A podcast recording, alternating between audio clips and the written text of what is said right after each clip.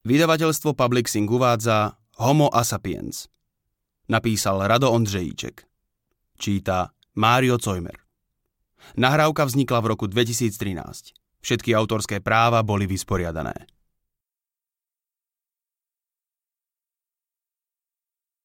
ASAP. Skratka z anglického as soon as possible. V doslovnom preklade znamená tak rýchlo, ako sa len dá. V kancelárskej komunikácii na celom svete sa používa vo významoch okamžite, čo najskôr. Už včera bolo neskoro. Keď som sa naposledy zobudil v tejto posteli, boli Vianoce.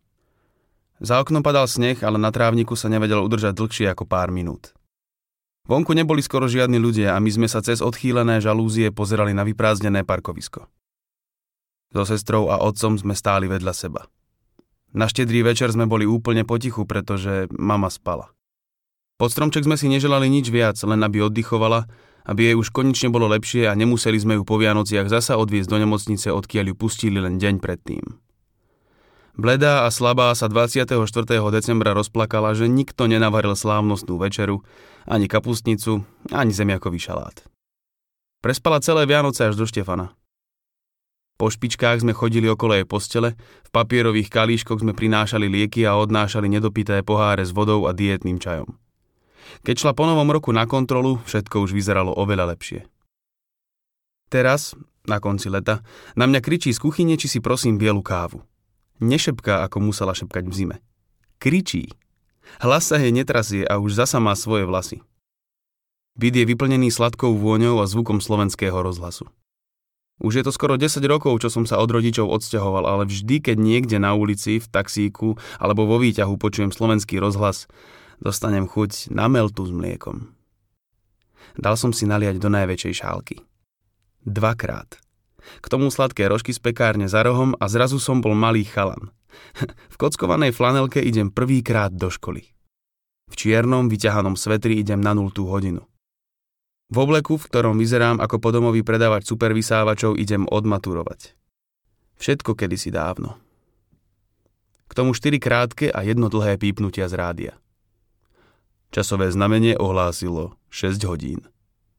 Ten človek, čo to hlási, už musí mať aspoň 100 rokov, povedala mama, pretože mala dobrú náladu. Zasmial som sa a predstavil som si nešťastníka, čo celý život pracuje v slovenskom rozhlase a nerobí nič iné, len ohlasuje presný čas.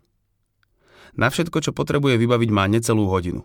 Chce sa ísť umyť, vyspať, najesť alebo oženiť a musí to stihnúť do hodiny, pretože po dlhom pípnutí sa musí pozrieť na hodiny na stene štúdia a s dokonalou dikciou poslucháčom prezradiť, čo presne ohlásilo časové znamenie. Skôr ho majú už dávno nahratého, ozval som sa múdro. Ale ak nezabudnem, môžem sa na to niekoho opýtať. Ty sa hlavne nezabudni občas ozvať. Keby si včera neprišiel, ani nevieme, že ideš do novej roboty. Keď ma vychováva, vždy hovorí v množnom čísle. Otec už odišiel do práce, ale takto viem, že hovorí aj za ňo. Keby tu bol, pozrel by sa s obočiami stiahnutými k sebe a dodal, že určite nemôžem mať toľko roboty, aby som nemohol raz za čas zatelefonovať. To je taký problém zavolať, povedala mama aj za neho. Na rozdiel od vecí, ako je poskytovanie životných vzorov alebo varenie brinzových halušiek, v tomto boli rodičia odjak živa navzájom zastupiteľní. Sľúbil som, že sa polepším a kým som dojedol, vstal od stola, prichystal si veci a obul sa, musel som to ešte niekoľkokrát zopakovať. Vo dverách ma objala. Zohnutý k nej som napínal uši ako králik, čo sa bojí, že tento výlet za potravou bude jeho posledný. Počúval som, ako dýcha, ako jej bije srdce. Myslel som pritom na minulé Vianoce aj na to, že sa musím naozaj polepšiť.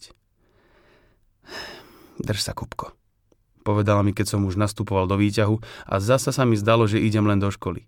A po obede sa vrátim a tak ako všetky decká v puberte budem snívať o tom, že jedného dňa už budem žiť niekde inde. Mať prácu a vlastné peniaze.